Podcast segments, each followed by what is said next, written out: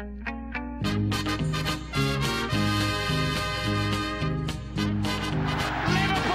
are champions of Europe again. Liverpool are prize winners again. Liverpool is in the record books.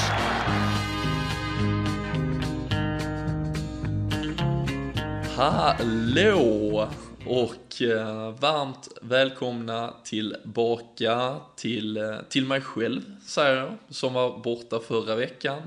Och till er lyssnare som eh, återigen har knappat er fram för att lyssna på ett avsnitt av eh, LFC-podden. Eh, jag som sagt frånvarande här förra veckan två sjuka barn som gjorde det lite logistiskt omöjligt att, att eh, podda under veckan där och eh, vi hoppas att jag ska kunna överleva dagens eh, sändning utan att behöva eh, springa ut och äh, sätta en napp i munnen på någon. Men äh, jag hade ju, kunde ju i lugn och ro vara ledig när Robin Fredriksson ledde programledarskapet istället. Skötte sig Viktor och Fredrik när du fick styra dem förra veckan.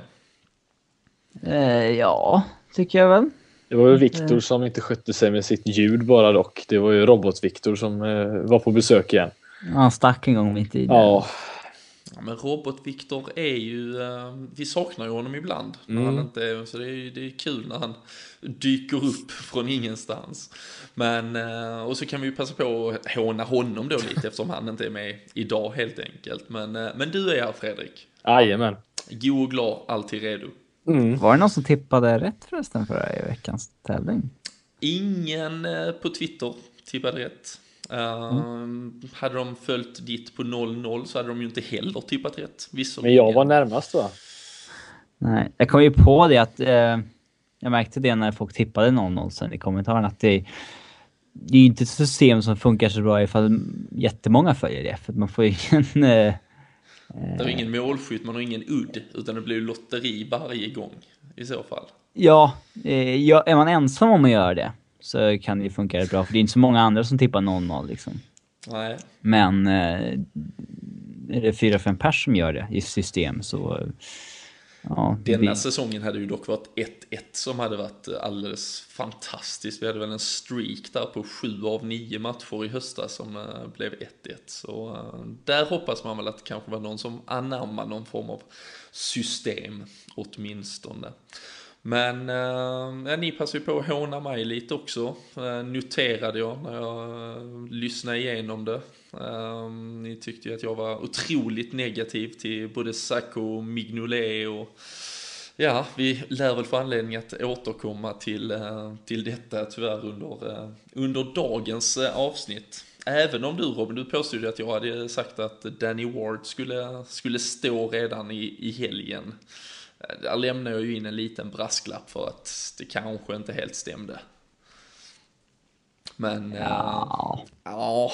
Agree to disagree. Ja, jag, jag höll ju med en annan twittrare om att, ja, varför inte i stort sett. Och eh, återigen med facit i hand så kanske man kan säga varför inte. För eh, frågan är om eh, man kan göra det mycket sämre än vad den försvarsuppsättningen som eh, just nu leder Liverpool egentligen gör. Vi eh, så en backlinje som eh, återigen var ganska så intakt. Det är en Lovren tillbaka, tvingades sedan utgå väldigt tidigt. Det var då den numera nästan ordinarie backlinjen där på Moreno, Klein, Sacco, Kolo Touré som har vikarierat nu under ett par veckor och Simon Mignolet som eh, man hoppades ju för en gångs skull skulle lyckas hålla tätt mot ett Sunderland som har underpresterat, eh, eller ja, inte ens underpresterat, bara varit sådär dåliga som Sunderland är egentligen.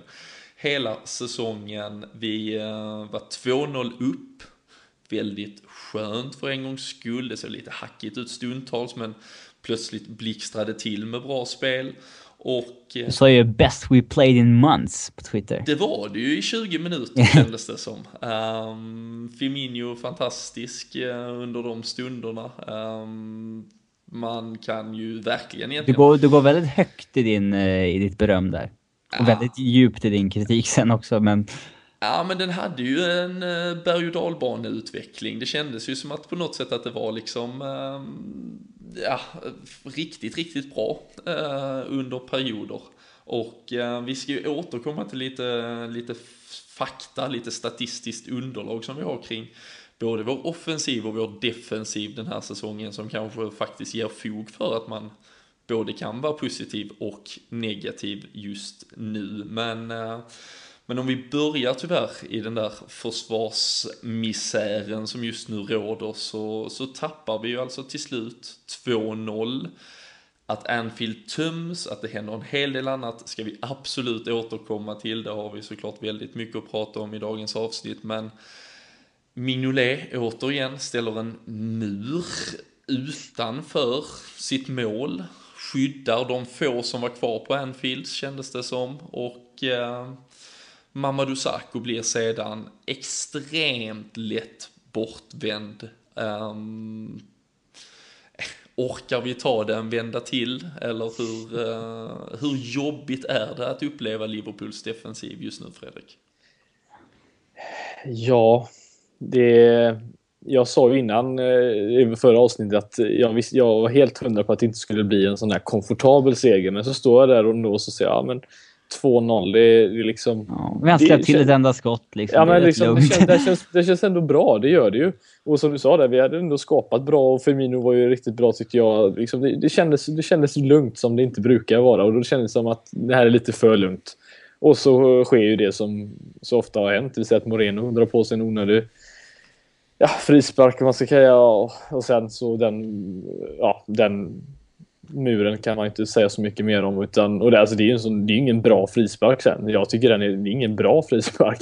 Men på något sätt så går den in och sen visste vi att vad som skulle hända efteråt. För vi, vi får panik helt enkelt. Och det, det är det som skadar oss hela den här säsongen. Att vi kan inte hålla i en boll eh, och döda en match. Det, det är för svårt. Ja, alltså det är ju... Egentligen över 90 minuter så är det ju ingen eh, pissmatch ju på så. Första halvlek är ju skittråkig, det händer inte någonting åt något håll. Men vi börjar skapa våra chanser i andra och rätt förtjänst får väl in två bollar. Och det enda vi släpper till bakåt är liksom en, en frispark från ett läge som inte ska gå in och ja, en målchans. Eh, det är liksom... Ja, de hade väl bara två skott? Ja, han släppte in bägge som... Så alltså... Och ja, liksom... Det står ju 2-1 på slutet. Ja, alltså... Saku gör ju ett misstag som låter äh, Defoe skjuta där. Liksom. Det, det, är inget, så här, det är inget så jättestort misstag. Det sker ju ofta i matcherna. Liksom. Men eh, där och då kostade det två poäng för att varje skott går in.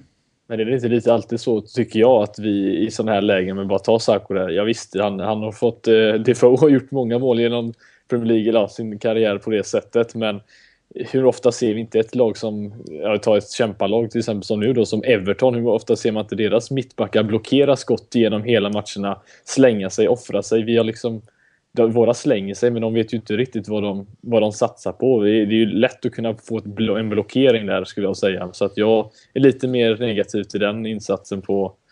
Även fast Mignolés absolut slår den. Så att, ja, alltså, den, enskilda, den enskilda incidenten är ju inte bra, men det är ju liksom bara ett, ett läge på 90 minuter vi släpper till. Såklart. det, det är det som där och då kostar två poäng. Mm.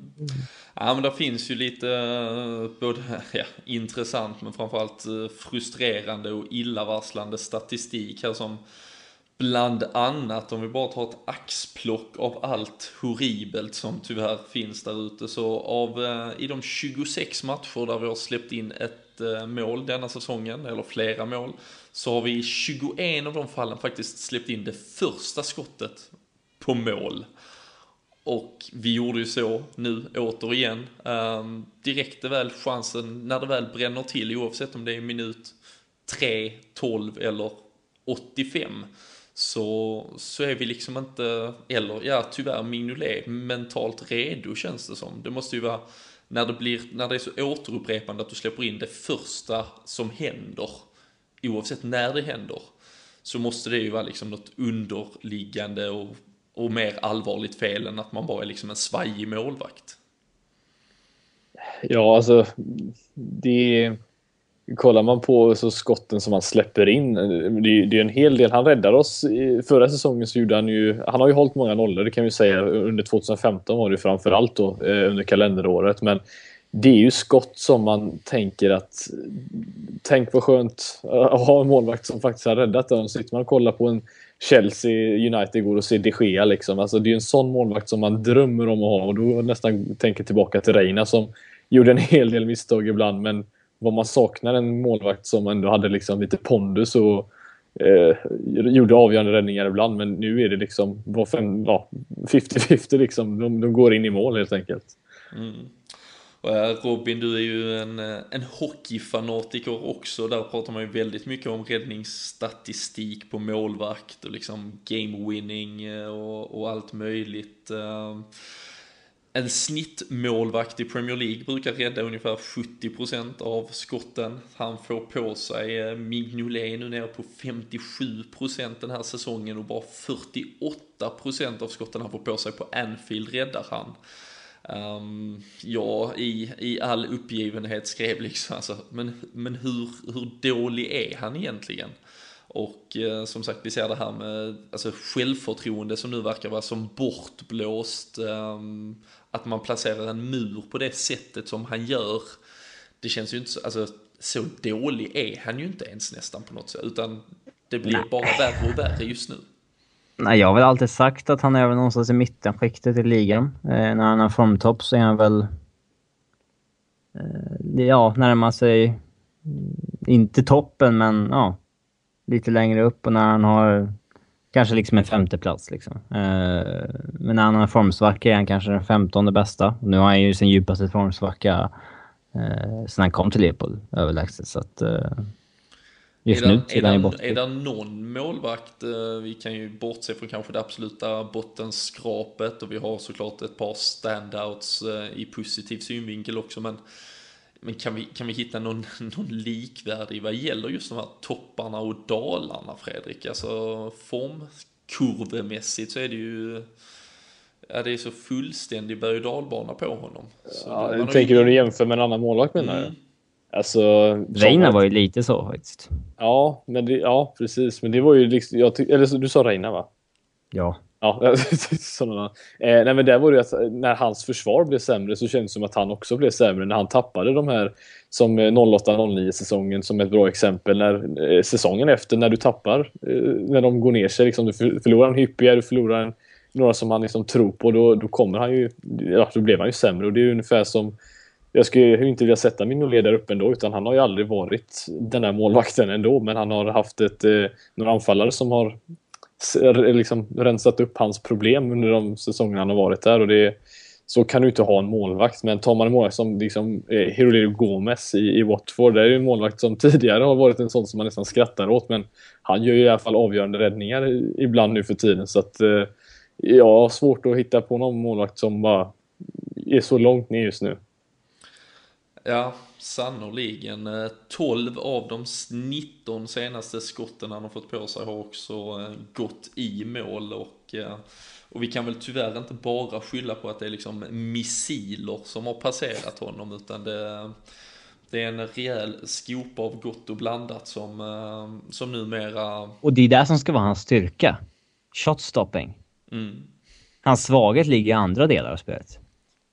Att han är skjut skitdålig med fötterna och inte kan hantera hörnor eller inlägg liksom. Mm. Men nu är det ju den rena skottstatistik, alltså ja. självklart också... Och den sticker ut som... Ja, det, han ska ju vara bra på att rädda avslut. Det ska ju vara hans styrka och det har han varit värdelös på. Men är det brist på liksom spelförståelse och lite sånt här? För att jag vet att han fick en hel del skit eh, efter till exempel Wardys eh, första mål som är ett helt fantastiskt mål men det är ju fortfarande så att varje gång han släpper in ett mål så kan man alltid hitta liksom eh, någonting som man faktiskt tänker att han borde nog gjort lite bättre där i alla fall. Det, det känns som att hela tiden är det någonting. Det kanske är att man bara vill hitta ursäkter men det är bara med varenda gång så är det någonting man, men man kan hitta. Jag tycker ju, alltså det som, och det är det som egentligen förvånar mig så extremt mycket för det, jag tycker bara han känns så frånvarande. Han känns aldrig som att han är liksom, man pratar om att målvakter kan vara liksom in the zone. Han känns alltså helt off, konstant. Vardys mål är ett exempel. Att du inte tar dig tiden i 85 minuten, ställa upp en mur, alltså ordentlig, alltså ta för dig, gå ut, alltså verkligen. Den här, alltså det här kommer inte blåsas igång förrän du som målvakt vill att det här ska blåsas igång egentligen. Mot i situationen med Defoe också, alltså det, han ska ju bara trycka upp hela sitt lag, men det är, han bara står och väntar. Och jag är övertygad om att en del av chanserna vi släpper till också är för att vi har just nu ett försvar som inte alls litar på honom. Att det är liksom... Ja, att man överarbetar, man tänker vi får inte släppa till avslut liksom överhuvudtaget. Eh, och då agerar man inte med en trygghet i sina beslut Det försvarsmässigt. Så att... Eh, eh, Ja, det är ju en, det är en ond cirkel, ett, uh, lite av ett moment 22 där man kanske inte vet riktigt, ja, eller hönan och ägget, vad, som egentligen är grunden, om det är att hela försvaret ska bytas ut, om det är målvakten, om det är allt, uh, men, uh, men att... Men vi, vi ska ju inte, det är många som låtsas veta vem som är kass och vem som är bra av liksom alla tränare och så där vi har på Anfield och så där. Men man kan ju ändå säga att alla resultat våra målvakter har gett oss sen John Akterberg klev in som eh, eh, målvaktstränare har ju varit katastrof. Reinens sista två år var ju jätte, jätte dåliga. Eh, och var ju bättre när han kom än vad han är idag. Så att, vad fan. Det känns som att det är väldigt eh, rimligt att han ska ha kvar sitt jobb som målvaktstränare i Liverpool. Ja, och Eh, det känns ju fortfarande extremt orimligt att Simon Mignolet fick ett femårskontrakt i det läget han fick. Eh, jag såg, ja det var ju som sagt eh, när, när just det kom ut var det väl någon omröstning där 93% röstade för att det var ett märkligt beslut. Jag såg att eh, en liknande omröstning där nu ungefär 93% ville att Danny Ward skulle stå i mål faktiskt här mot West Ham imorgon. Är vi på den nivån nu att det är dags för återigen, alltså det, det, det här är ju i så fall tredje väldigt... eller fjärde gången, alltså Brad Jones har petat honom, Adam Bogdan, ja, det var en skada påstods det, tvingade in honom. Men, men alltså det, det, är så, det är ju låg kvalitet, med all respekt för det Danny Ward uträttade i Aberdeen, att vi ens har diskussionen att de här målvakterna liksom ska peta vår första målvakt i i samma liksom andetag som vi påstår att vi ska utmana i toppskikt av ligan. Det... Men, men når alltså... man alltså 48 procent på Anfield till exempel, alltså i räddningsprocent, alltså du är inte ens över 50. Det är, alltså, det, det, är så lågt så att jag, jag har aldrig varit med om något liknande. Det är väl rekordlågt eh, i Premier League eller vad, ja, något sånt. Nej, ja, absolut. Eh, till och med Bournemouth jag vet att, som har ett eh, extremt dåligt facit har bättre. Ja. Om vi säger så. Jag vet att Peter Vasto i Kalmar var typ 48 procent eh, en säsong. han var ju eh, fet. Och säsongen efter vart han petad av, eh, vad fan hette han? Berisha va? Han som gick till Lazio sen. Ja. Eh, men eh, jag som följer väldigt mycket hockeystatistik och sånt här. Eh, det finns ju en stat som heter PDO. Och då räknar man ihop lagets räddningsprocent med vad man skjuter i skott så att säga. Alltså i sin conversion rate säger man ju i fotbollsspråket, men skottprocenten i hockey. Eh, och det, det, vanliga i hockey är att man har en räddningsprocent på runt 92 och att man skjuter runt 8 procent. Så att man landar på 100. Eh, och då kan man, om man liksom drar upp en lista över alla lagen, så ser man vilka som har ett PDO på kanske upp mot 105 eller lite över 100 då kan man säga att okay, de har kanske haft lite flyt. Eh, man kommer kanske inte ha sån flyt så länge. De kanske inte är så bra på riktigt. Och de lagen som har PDO på kanske 95, 96, 97, då kan man säga att okay, de har haft lite oflyt med målvaktsspelet eller sina avslut. De, de kommer kanske ta in mer poäng än vad de har gjort hittills senare under säsongen. Eh, och vår PDO kan ju knappast alltså, i och med att vi har typ sämsta conversion raten och sämsta... Framåt och bakåt. Ja. Det gick knappt vara bara 70 procent eller något sånt. Liksom. Det är... Liksom, det, nu är ju hockey en annan sport, men liksom det laget i NHL som har lägst PDO har 98 procent. Mm. Och de som har högsta 110. Kan väl säga så här att äh. de som följer hockey, Mignolet är en motsvarighet till Bryskalov. Så googla på honom och Youtube honom om ni inte har sett honom så får ni se. Det är en sån som man bara sitter och skrattar åt hela tiden, mer eller mindre. Och så tar vi reklam och lämnar över till NHL-podden alldeles, alldeles strax. Men eh, nej, men det är ju som du säger Robin, alltså vi, vi släpper in extremt många av de skott som kommer mot oss samtidigt som vi fortfarande har ju förtvivlat svårt med målskyttet även om det då, eh, ja, Men det säger kanske att vi, liksom, det säger kanske att vi spelmässigt egentligen inte är så dåliga som tabellerna visar, men liksom, vi Eftersom släpper vi, in mycket... Vi är för dåliga i båda ändarna. Ja, alltså med det som händer emellan är inte liksom det är inte bra, men så katastrof har det kanske inte varit som det Nej, för ser återigen, vi, alltså om vi tar, om vi lägger ihop Leicester och Sunderland som vi har nu här från veckan som gick, så vi är ju spelförande. Um, ja, vi har väl fler chanser än vad vi släpper till i ja, bägge matcherna. Absolut, utan problem. Och, ehm, och som sagt, det är ju en statistik vi skulle komma till, så, så skapar vi alltså fortfarande och vi tar lite reservation för vad man räknar som en skapad chans i sådana här sammanhang. Men vi skapar alltså 325 chanser har vi skapat den här Premier League-säsongen, lite drygt 15-16 chanser per match. Det är ju i stort sett, avancerar du in mot motståndarnas straffområde, ett skott, hörna till exempel kan ju vara en chans i detta sammanhanget. Men eh, bara City som skapar mer, om man nu ändå litar lite till det här. Så det visar ju att vi, liksom, vi har ju på något sätt ett grundspel som, som kommer att göra oss till spelförande, som kommer att göra oss till sannolikt vinnande i fler matcher än vad vi förlorar så länge vi liksom kan avsluta framåt och inte släpper in den här sanslösa mängden mål bakåt. Men det kollar vi på, alltså kollar vi, ett, vi ligger nia nu och så har vi då eh, de åtta lagen framför oss har alltså det är plus 12, 9, 9, 10, 21, 17, 26, 20. Vi ligger på nionde plats med minus 4.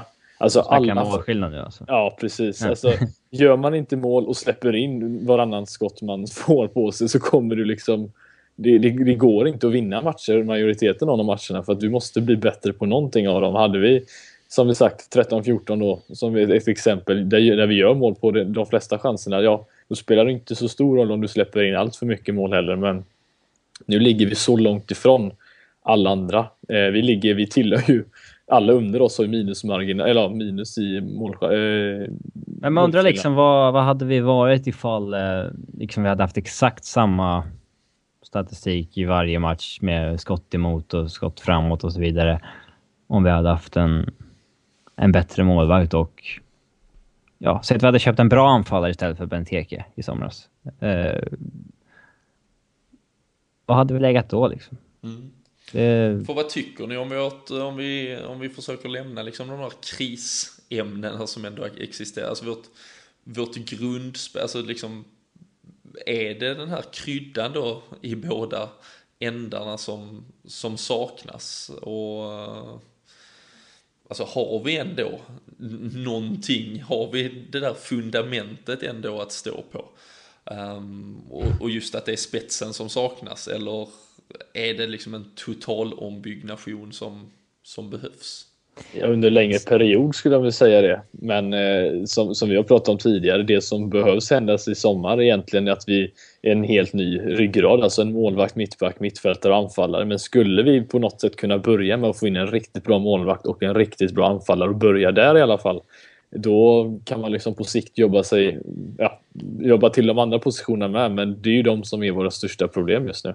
Och en riktigt bra mittback. Ja, Alltså det, det är ju skönare att ha det så här än, än om det hade varit liksom... Att vi inte skapar en enda Nej, vi ska, chans så att vi, ska... vi släppte till 80 bakåt varje gång. Ja, men hade en bra målvakt typ. Eh, ja. Det hade ju liksom... Det är, bä... det är bättre att skapa fler chanser än att släppa till i alla fall. Liksom. Ja. Det... Det får man väl trots allt ge oss. Ehm, vi, ehm, vi, vi parkerar Sunderland-matchen, eh, det fotbollsmässiga åtminstone för, eh, för en stund där. Ehm, det var ju annars så med tanke på hur det utvecklade sig i slutskedet att vi tappade den här 2-0-ledningen till 2-2 och eh, så fick det ju kanske ännu större omfång, ännu större uppmärksamhet, men det som inleddes eh, i den 77 minuten, det som har planerats av bland annat Spirit of Shankly och flera supporterorganisationer de senaste dagarna, Um, ja, manifestationen, uh, protesten, uh, walk out on 77th vi eh, nästan 10-15 000 försöker man, vill man nästan uppge till, lämnade alltså sina säten på Anfield för att kliva ut, för att skylta på absolut bästa sändningstid egentligen sitt missnöje mot de nya biljettpriserna som kommer att gälla från och med nästa säsong. Eh, vi, eh, om vi tar, ja, manifestationen, akten i, eh, ja, egentligen utan övrig eh, innebörd och egentligen vad den kanske gav för effekt på det spelmässiga. Tyckte ni det var, var det rätt att vädja missnöjet och visa det så här? Eller eh, hade det varit snyggare på något sätt? göra det i skymun? Blev det liksom klubb eller spelare, ledare som blev lidande mer än beslutsfattare? I just detta fall? Jag kan tycka att det är rimligt att eh, vilja säga ifrån mot en biljettökning som, eh, eller en biljettprisökning i, i dagsläget. Om man bara analyserar siffrorna på hur mycket de faktiskt skulle tjäna på det och hur mycket de pengarna får från annat håll och eh, vad det det är väl Bayern Münchens eh, sportchef va, som har sagt samma sak. Att de, de skulle kunna höja priserna tre gånger så mycket, men det gör inte så mycket mer pengar för dem i, egentligen. Det är, men det är en jäkla skillnad för fansen om det kostar så mycket eller icke. Men eh, eh, jag kan tycka att det är rätt rimligt sätt att visa missnöjet på. För liksom i dagens fotbollsvärld så är ju så glappet mellan fansen och en klubbledning är ju eh, enormt. Det går ju egentligen bara där man kan... Det är egentligen bara på läktarna man kan få fram sina budskap på något vis. Nu är inte det så vanligt i England överhuvudtaget. Eh, eh, I andra länder så är det mycket banderoller och så vidare. Men eh, det är inte så att Spirit of Shankly kan ja, men vi bokar ett möte med nere. Liksom, som att det, det känns som att glappet mellan fans och klubb är för stort för att det, i alla fall på liksom Premier League-nivån, på Liverpool-nivån, så har det blivit så. Så jag kan tycka att det är rätt rimligt att man eh, eh, ja, visar missnöjet på det sättet. Ja. Jag tror inte att det påverkade resultatet så heller. Men jag... Eh, ja, vi kan väl komma till det efter. att det händer också. Ja.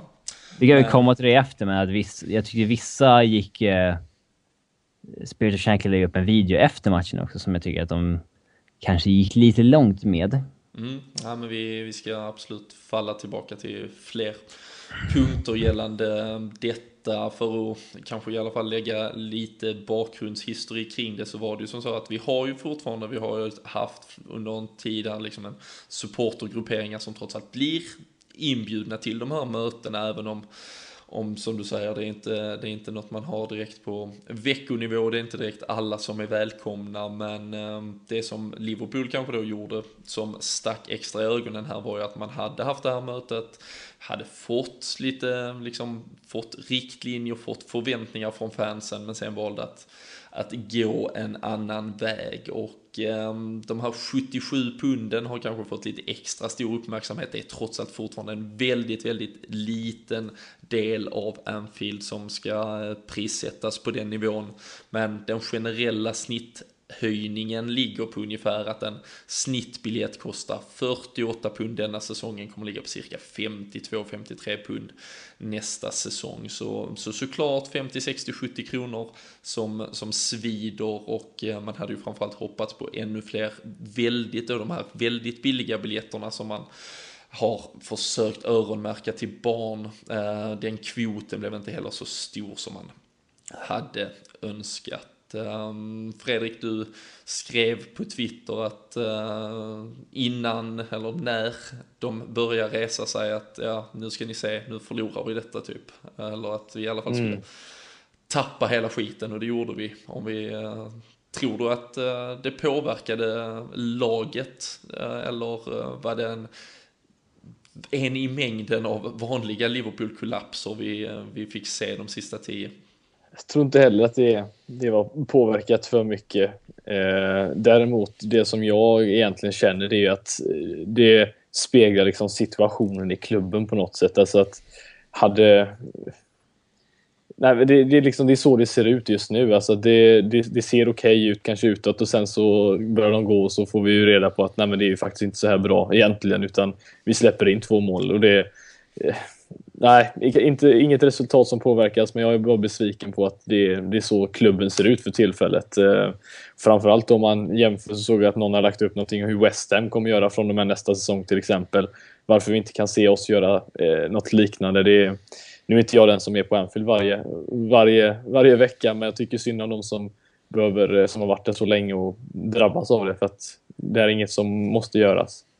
Nej, vi, ehm, det är ju en extremt het potatis eh, om man säger så. Ehm, jag tror Robin, du eh, var väl inne på och ville komma till den här även att man då skanderar att FSG liksom ska egentligen lämna klubben bort med dem, eh, att man i stort sett drar ett likhetstecken till Hicks och Gillette, att det är verkligen några banditer som har kommit hit. Ja. Det är ju väldigt svårt just med engelsmännen när man pratar, de ser sig som locals och scousers som, som kan och vet bäst vad gäller det här. Men hur, om man försöker titta nyktert på det, hur ska man analysera det här med businessen, fotbollen, biljettpriser, merchandise? Det gäller ju allt egentligen och, och det är ju samma fans som kanske klagar på att vi inte la pengar på Takesera um, ehm, den ena dagen och som sen tycker att vi, ja, ska tjäna pengar på fansen den andra dagen. Mm. Ja, alltså det, det, det, det, får man ju tänka på liksom. Eh, men det är så pass liten andel som kommer från biljettintäkter numera eh, i en ja, reklamvärlden så att säga, så att, eh, och tv-pengarvärlden främst. Så att, eh, jag vet inte. Men jag tycker inte att eh, jag tycker inte att höjningen är så brutal, men jag ser inte heller någon större anledning att göra den. Um, är det två miljoner pund extra eller vad det skulle bli sammanlagt? Eh, tror det. Det var väl exakt samma exempel som Bayern München sportchef sa. Han, ja, två miljoner pund för oss, ja. det är ju det är, det är typ ingenting egentligen i transfer, när man pratar transfer och sånt där. Så att det, eh, ja. Nej, men um, om ni hade varit klubbledare, hade ni eh, lyssnat? Tycker ni, det, alltså, tycker ni det är fel? Jag tycker det jag, ty jag, tycker det är en extrem, som sagt, det är så känslig potatis, det är så svårt att uttala sig kring det utan att man låter kanske girig, hemsk eller eh, ja, dryg åt ena eller det andra hållet. Men eh, alltså egentligen 50 pund lite drygt, 700 spänn i dagens växlingskurs. Se, vi påstår att det är världens bästa liga, världens bästa fotboll. Är det så jävla dyrt egentligen? Alltså vi svenskar, normen, vi kommer ju oftast, vi får ju ofta betala 5-6 tusen för vi måste köpa via andra hand, agenter eh, och så vidare. Det, det stora fundamentala problemet är ju att en arbetare i England tjänar alldeles för dåligt egentligen. Men ehm, vad, vad, vad, tycker ni kring hela, har ni någon eh, åsikt kring det och vad man borde göra kring det? Alltså vi är liksom ett varumärke på världsledande nivå. Det, folk vill ju betala för att se oss. Ja, alltså en, en del av mig kan jag också... Jag kan förstå att man resonerar så att man... Det är bara, alltså så länge man fyller arenan så kan man väl höja det så mycket som helst. Det är liksom... Är efterfrågan på den nivån så det är bara deal with it i så fall. Uh, men... Ja. Jag vet inte, det är det känns som att den gör mer... Känns som att, alltså en höjning gör ju mer skada än vad det liksom ger tillbaka på något vis ekonomiskt. Så att, eh, i, badwill hos fansen liksom. Uh, så att... Uh... De kommer ju inte, alltså, ser man, de, de måste ju ha fått en tankeställare lite, alltså de måste ha blivit chockade över hur, hur, hur det såg ut där, de som var på, på arenan. Uh, man ser hur alltså många jag, som försvinner. Jag, jag, tycker nästan, jag, tycker inte, jag tycker inte den fungerar Alltså, det hade ju varit ett tydligt budskap om typ hälften lämnade. Men när det är typ så en femtedel som lämnar, då är det ju... Eh, hade jag suttit där som VD eller någonting hade jag tänkt...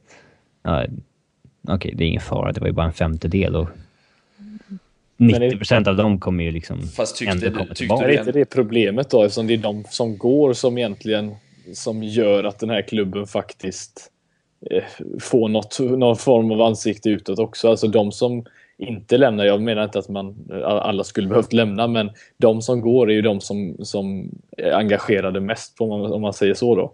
Jag eh, tycker ändå att tillräckligt få lämnade ja, ja. för att det skulle ha varit ett riktigt Ja, men det har ju gett till någonting i alla fall. jag var i alla fall, jag var faktiskt, jag får nog säga motsatt. Jag var väldigt förvånad att det var så många. Jag trodde snarare vi skulle prata kanske 2-3 tusen som, som, som lämnade. Det, för många så är det ju liksom, ja, man kanske bara går på en eller två matcher eh, per säsong. Det är ju det, är ju det som hela liksom fundamenten också bygger kring, att man inte har råd att gå på mer. Att folk då skulle ändå ta den här ganska tunga beslutet att, att lämna så tidigt. Va?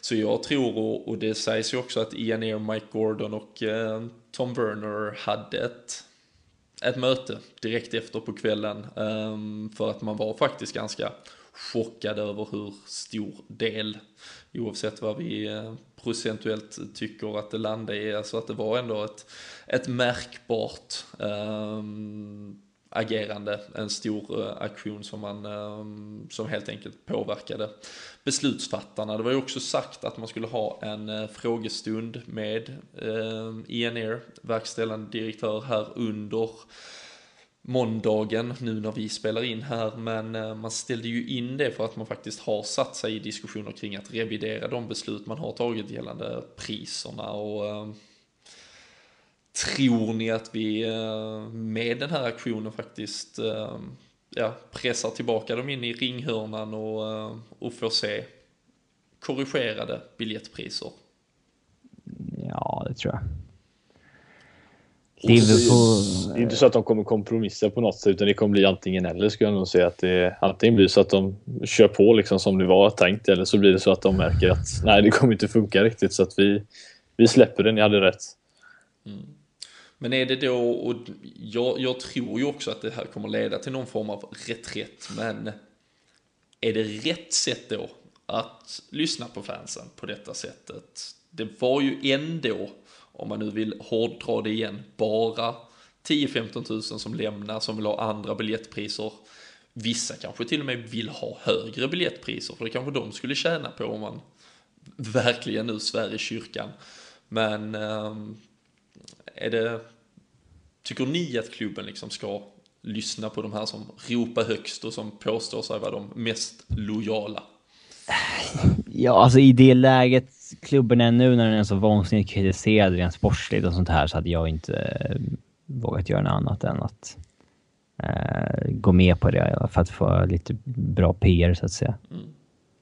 Nej, jag, det, det, det, tycker jag också. Jag ska också un, understryka att jag absolut eh, tycker att eh, det är en absolut onödig höjning.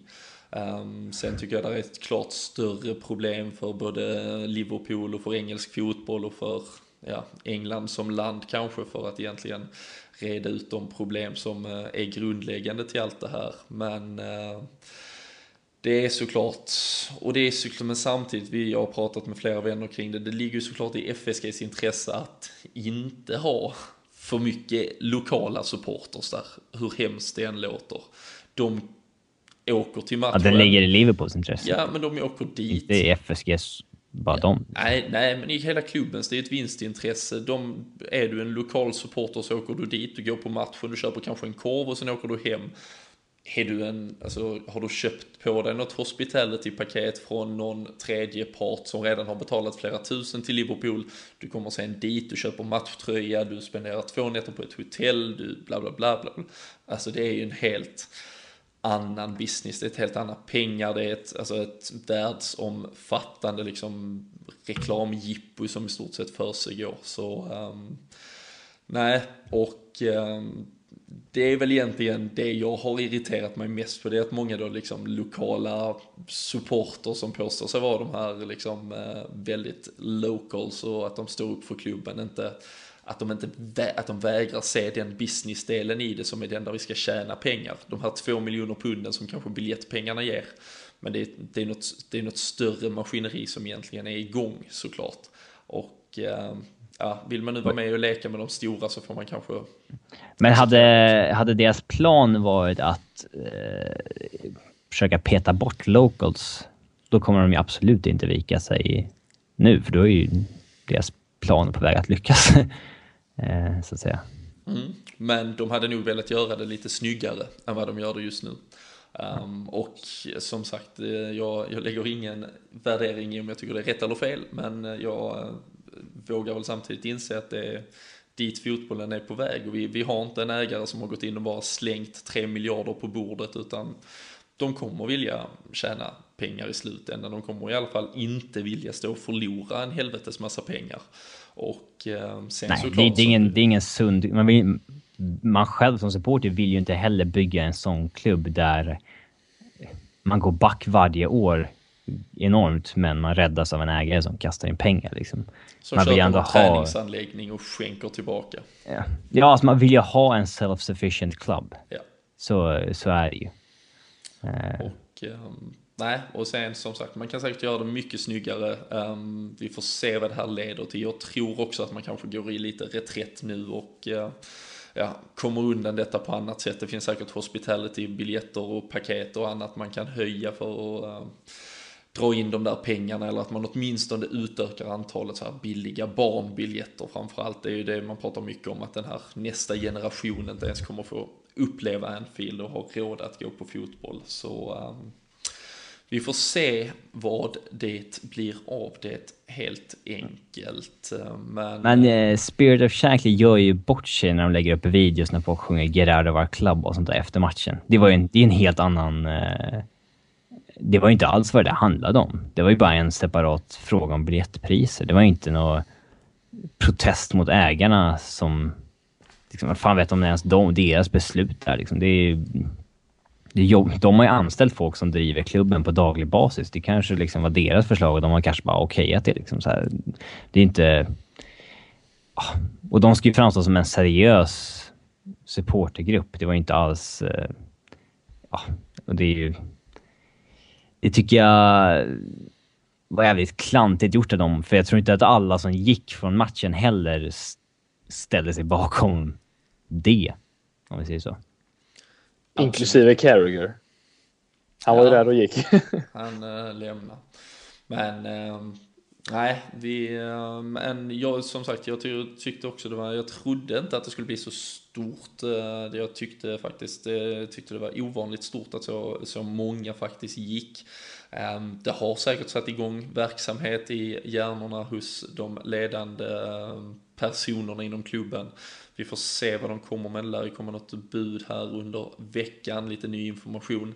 Men, eh, men som sagt, det är en extrem balansgång kring eh, hur man ska driva business kontra man ska behålla det lokala, kärnan, vilka fans som ska på något sätt eh, ja, premieras kanske med ja, tilldelningar och, och annat. Så en het potatis, inte minst om man försöker diskutera det med en scouser. Men eh, det, eh, vi får se vad, eh, vad det blir av det. Det känns som att Liverpool är ju extrema också såklart vad gäller det här. Man, man står ju väldigt mycket upp för, för sitt lokala, för det liksom scouse-hjärtat. Och ja, det är inte helt lätt tror jag att bedriva verksamhet. Och eh, kanske såklart som du också nämnde innan Robin, lika, lika otajmat som när vi skulle ge Simon Mignolet ett nytt kontrakt så är det liksom att börja ta mer betalt för att se ett Liverpool som är sämre än någonsin. Eh, gör ju inte saken enklare. Eh, man hade nog kunnat smyghöja lite med en stekhet Luis Suarez men, eh, men stapplande James Milner som leder laget så, så tar det emot. Man kan ju googla upp den här eller youtuba någon irländsk supporter som får fullständigt fnatt i Redman TV när han blir intervjuad. Are you fucking serious? Watching Jordan fucking Henderson play football? Men uh, ja, det... Något, något sånt ligger där väl också gömt i allt detta. Men uh, ja, något annat att tillägga kring biljettpriser och supporterbråk? Eller ska vi uh, blicka framåt mot vad veckan uh, bjuder på istället? Det tycker jag. Det tycker vi. Mm. Och um, då kan ju du Fredrik få börja med att och ta, ta dig an bollen som nu, som nu innebär West Ham, ett omspel i morgon, tisdag, FA-cupen. Vi spelar 0-0 hemma efter att ha förlorat två ligamöten med Hammers tidigare under säsongen och en Daniel Sturridge som sägs starta, han var på bänken nu senast. Med en Benteke, sägs det. Till och med det. En Har de spelat ihop någon gång? Mm, Nej, ja. Kanske i några minuter mot Newcastle, gjorde de inte det? Innan Sturridge gick sönder igen, men då kom han ju in som inhoppare. Men, ehm, ja, inte mycket i alla fall. Med, med, reservation för att de kanske inte ens har spelat något alls. Men äh, Divock Origi, Filip Coutinho sägs också vara tillbaka i truppen. Men att Klopp ändå har varit tydlig med här att han äh, kommer att behålla lite av den här ungdomliga stummen som har fått, fått chansen i FA-cupen. Um, vad tror du vi kan få se för någon mix och hur, hur spännande kan det bli att få se en sån här, ett, på något sätt ett nytt Liverpool? Det känns nästan befriande varje gång vi slipper ligaspelet nu för tiden. Ja, nästan.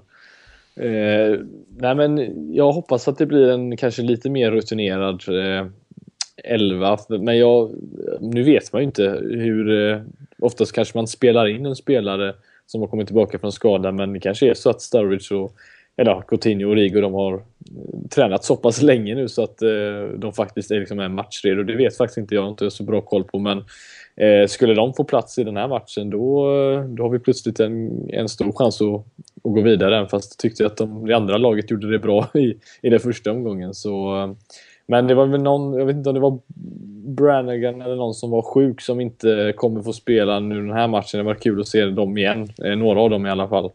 Eh, och Sturridge och Benteke kanske kan bli något. Vi har inte fått se två anfallare på plan på, på ett tag nu.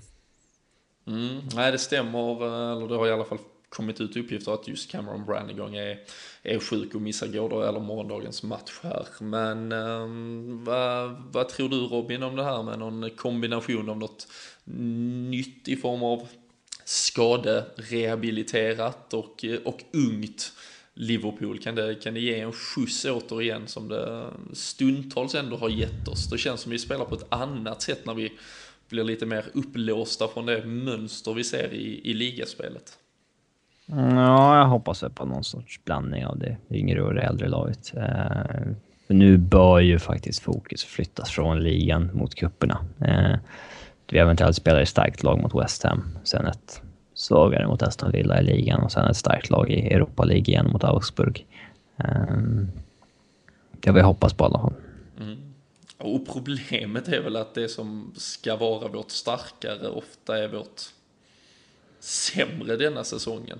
Varje gång det mixtras lite och man känner att det är någon bänkspelare som får chansen så, eh, så presterar vi lite, lite bättre.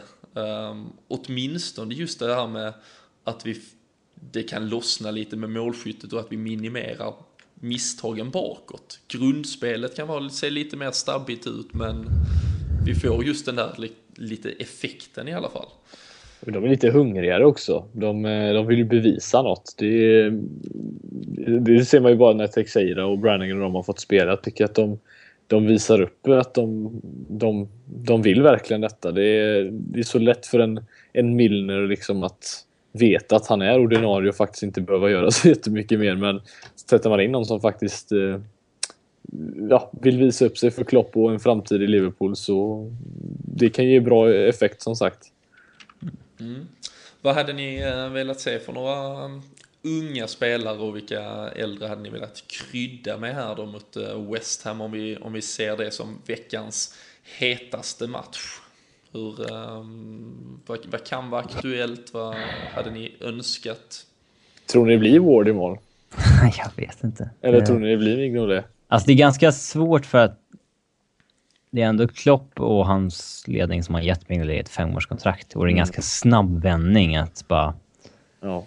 Eh, Och problemet är ju lite att Mignolet även stod nu här i första Alltså han har ju stått, det är inte så att Ward eller någon andra, andra målvakt är han höll ju uttalad. nollan i första matchen. Ja, han är ju inte ute, alltså det finns ingen att han skulle vila i FA-cupen, så skulle han ställas åt sidan imorgon så är det ju en petning. Och skulle Danny Ward göra det bra då så finns det egentligen inget som skulle, ja, alltså rättfärdiggöra att Mignolet skulle vara tillbaka sen mot Aston Villa. Och ehm, Problemet är att Ward också är dålig. då är det Tar man, jävligt... tar, man tillbaka Mignolet då? Eller så? Ja, en- det, en- Kan mer man ha knäckt. sämre räddningsprocent än vad han har, helt ärligt? Det Ja. känns inte som det går att han kan göra sämre ifrån sig. Och problemet är, men det, är alltså, som du säger, skulle Ward göra det dåligt så är det ju, ehm, då har vi verkligen bränt varenda bro. Men ehm, nej, det, det börjar ju lukta eh, en chans för Danny Ward. Ehm, han ju gjorde det. ju det riktigt bra i Aberdeen och ett Aberdeen som faktiskt utmanar Celtic på allvar om ligatiteln i Skottland i år med Skotska ligan är ju typ som allsvenskan. Då. Nej, det är det inte riktigt, men ja, absolut. Ehm, men, Man börjar ju undra när svenska lagen möter de skotska i, i Europa och de svenska lagen usually comes out on top. Ja, fast det är ju bara Malmö FF som har gjort det. Men, Ja, eh, de har gjort det, vad fan är det, tre gånger nu va? ja, något sånt.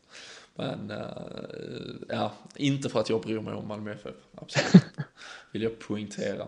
Men eh, nej, den målvaktsfrågan är väl, den är, kommer att vara kluven fram till matchstart i stort sett. Steven Carker och eh, Dejan Lovren gjorde ju det ganska bra mot West Ham tillsammans första gången. Eh, Dejan Lovren nu borta på grund av skada, eh, troligen. Både han och Joel Skertel har skadats igen också. utgå här. ehm, Men um, Carker... eh, Kakan väl måste ju spela i alla fall. Ja, men man verkar ändå inte heller känna fullt förtroende för honom eftersom han inte har fått den här ligachansen till exempel, vilket också känns... Han är ju sist i kön, det är väl inte så märkligt egentligen. Ja, fast är det det i rådande omständigheter försvarsmässigt? Han går inte om fyra mittbackar bara sådär för att de har... Men går han förbi en kollo? Borde han inte gå om Mamadou Sakho? Det är ju fullständigt bisarrt att han fortsätter spela. Nej, inte med rådande skadesituation. Det... Nej, jag hade ju behållit Lovren och Carker efter ehm, 0-0 matchen mot West Ham. Eh, men eh, när man nu inte gjorde det och nu när vi har fått ytterligare skador så är det väl Kolo Touré och Mamadou Sakho som är, är första val. Men vi får ju se om Carker får chansen här i, eh, i FA Cup-omspelet. Sen tycker jag en spelare som lite kommit i skymundan, en som jag vet att jag själv har skrattat åt för flera år sedan när vi, när vi värvade den talangfulle Kevin Stewart från att Tottenham sparkade ut honom från sin akademi i stort sett eh, och eh, vi sen lånade ut honom. Swindon har han varit i och andra klubbar men en spelare som faktiskt gjort riktigt bra som eh, defensiv mittfältare. Ehm, och kanske också en sån här som lite i skymundan förtjänar mer chanser under säsongens sluttamp. Jag vet inte alltså. Det, ja, kanske under säsongens sluttamp, men det känns lite så här... Typ som när Jay Spearing kom in som 22-åring och man bara tänkte... Men så här, gå på adrenalin i början och det liksom funkar 10, 15, 20 matcher men sen så är det inte som att nej, den här spelaren hör inte ens hemma i den här ligan liksom. Eh, och det bör bli något liknande med Kevin Stewart. Han är 22 bast och har liksom lirat i League One. Ja, ja, men alltså, Det- jag, jag är ju bara i chock att han ens har liksom hållit faktiskt helt okej nivå sen han kom in i Liverpool-laget. Utan eh, jag trodde ju inte det var att drömma om ens att han eh, skulle ta en plats. Eh, vi kan väl nämna bara lite i förbifart, bara för att det dök upp här. Eh, vi registrerar ju vår Europa League-trupp också när vi nu pratar ungdomar inför slutspelet och John Flanagan petad ur Europa League-truppen har inte eh, spelat särskilt mycket här sen han kom tillbaka från skada. Ah, riskerar vi att Jörgen Klopp har samma uppfattning som Robin Bylund vad gäller John Flanagans fotbollsframtid? Eller ska han bara sparas för Alltså- liga? Ja, åt det hållet. Alltså John Flanagan är ju inte bra, men det finns väl någon form av... Eh, eh, Hur kan han inte vara uttagen i Europa League-truppen? Är det att han inte... det finns väl ett begränsat antal spelare som får vara med. Men eh, alltså jag har inte granskat vilka vi anmält och inte, men eh, det är ju konstigt kanske i och med för att man måste ju an- anmäla ett visst antal egenfostrade spelare och sånt där. Mm, men den kvoten har vi ju eftersom all, vi har ju ganska mycket britter, så den, eh, den kvoten fyller vi ganska enkelt. Men man måste väl använda fyra va, som är fostrade i egna... Ja, men det har vi ju med, med, med råge. Vi har ju till exempel, eh, ja, Brad Smith och Conor Randall är ju eh, uttagna ytterbackar i truppen till exempel. Med, Har det Brad. Smith spelat tillräckligt länge i Liverpool för att han ska räknas som det? Ja, det tror jag brukar vara ett visst antal år innan du fyller 18. Ehm, men ehm, Men inte tanken lite där att det kanske är så att Klein och, och, och Moreno är då liksom de som ska vara framme. Eh, och så har du då de ytterbackarna som, som ska täcka upp och så får Flanagan spela en sån här cup möjligtvis och lite i, i Premier League liksom. Ja, du har även Joe Maguire och Daniel Cleary i Europa League-truppen före John Flanagan. Men, äh, nej, jag, äh, ja, det, det, diskutera biljettpriser eller säga att John Flanagan inte har i Liverpool att göra är ju ungefär vad som kan mörda eller få en scouser att vilja mörda dig. Så ähm, ja, vi, vi håller väl eh, oss lite på, på pass där. Men ähm, tillbaks till West Ham-matchen då. Ähm, några, några andra namn, några andra konstellationer. Benteke, Sturridge. Vill ni se till och med Firmino på topp i så fall? Eller ska vi krydda med någon Teixeira eller något annat i det? Det är så jävla svårt när man inte vet vilka som är friska och vilka som man ska vanka och vilka som har sådär, men... Jag vet att vi ställer upp med starkt lag mot West Ham i alla fall och hur jävla svagt som helst mot Aston Villa om ni vill. Uh, kan i alla fall, ni kan nästan till och med smygpeta Mignolet i ligan och säga att gå ut någonstans och säga att vi fokuserar på uh, kupperna nu. Och får vi se vad Ward går för där. Uh, och sen när det är kupp så kan vi säga att vi fokuserar på ligan så kan vi vila honom då också. Men eh, nej, vi får se. Fredrik, några, några namn, några konstellationer du hade velat se? Jag hade ju velat se ett tvåmannaanfall. Eh, möjligtvis ett, någon form av diamant eh, och ha Texeira bakom typ en Starwich och Benteke bara för att eh, Nej, men alltså, vi har liksom ingenting att förlora egentligen. Vi, säsongen eh, i FA-cupen skulle inte jag liksom prio ett just nu ändå för min del. Eh, så att det hade varit kul att se någonting bara för att se hur, eh, hur de hade kunnat spela tillsammans där uppe och sen då ha de ungtupparna. Eh, en Stewart kanske som defensiv mittfältare och sen en, eh, ja, jag vet inte om Milner eh, eller Chan eller någon, någon som är ordinarie kan få spela där också. Så då är jag nöjd. Men i alla fall Smith och Flanagan hade jag kunnat tänka mig att se på ytterbackspositionerna. Mm. Nej, det känns väl ganska troligt. Eh, ska Flanagan spela någon gång så måste det ju vara FA-cupen nu i stort sett. Ehm, Kevin Stewart uh, har ju sagt kanske att han får förnyat förtroende också i kuppspelet här så vi får ju se. Um, med Brannigan borta så kanske då en Henderson och Chan trots allt blir den där stabila stommen som består på mittfältet och så får vi se om då en Texeira. Eller Coutinho. eller Coutinho till och med, men jag tror väl att man kanske är lite försiktig med honom, vi får se. Men, Ja, jag hoppas det. Vi, eh, ja.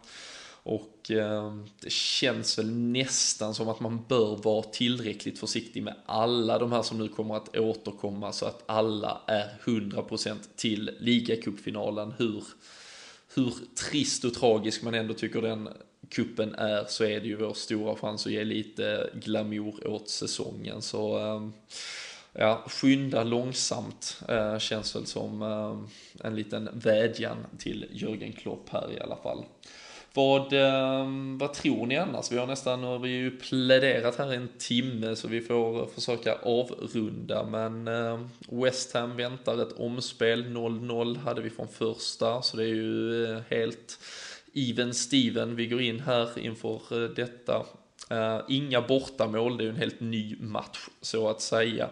Och vid ett oavgjort resultat här så blir det ju däremot förlängning och straffläggning. Ehm, lyckas vi oss att ta oss förbi West Ham. Vi har fortfarande inte gjort mål på dem på 270 minuter den här säsongen. Det blir förlängning annars va? Eh, direkt. Eh, om det är Ja, precis. eh, och då tror jag att det blir ett kryss och så vinner vi förlängning. Oj, fantastiskt.